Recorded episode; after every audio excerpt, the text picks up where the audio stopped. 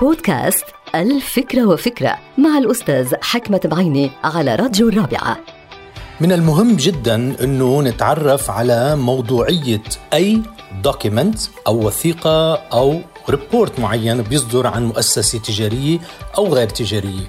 هناك عدد كبير من الوثائق عدد كبير من البيانات اللي بتصدر عن مؤسسات أو تصدر عن مدراء في هذه المؤسسات.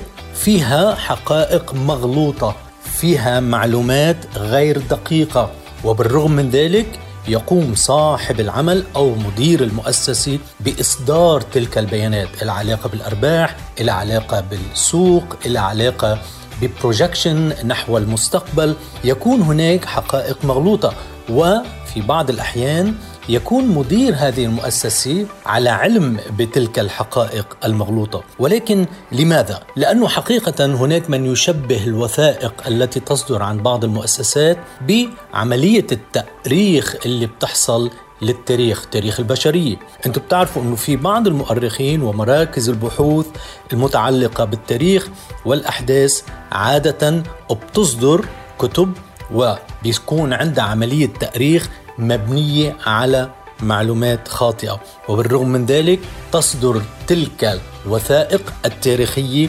المزورة أحيانا. لذلك هناك مصالح شخصية دائما وراء عملية إصدار البيانات والوثائق. احذروا الوثائق غير الدقيقة. احذروا إصدار البيانات غير الدقيقة. هذا الموضوع له علاقة بالأخلاق. أخلاق المؤسسة وأخلاق الشركة. نعم هناك مسألة مهمة جدا.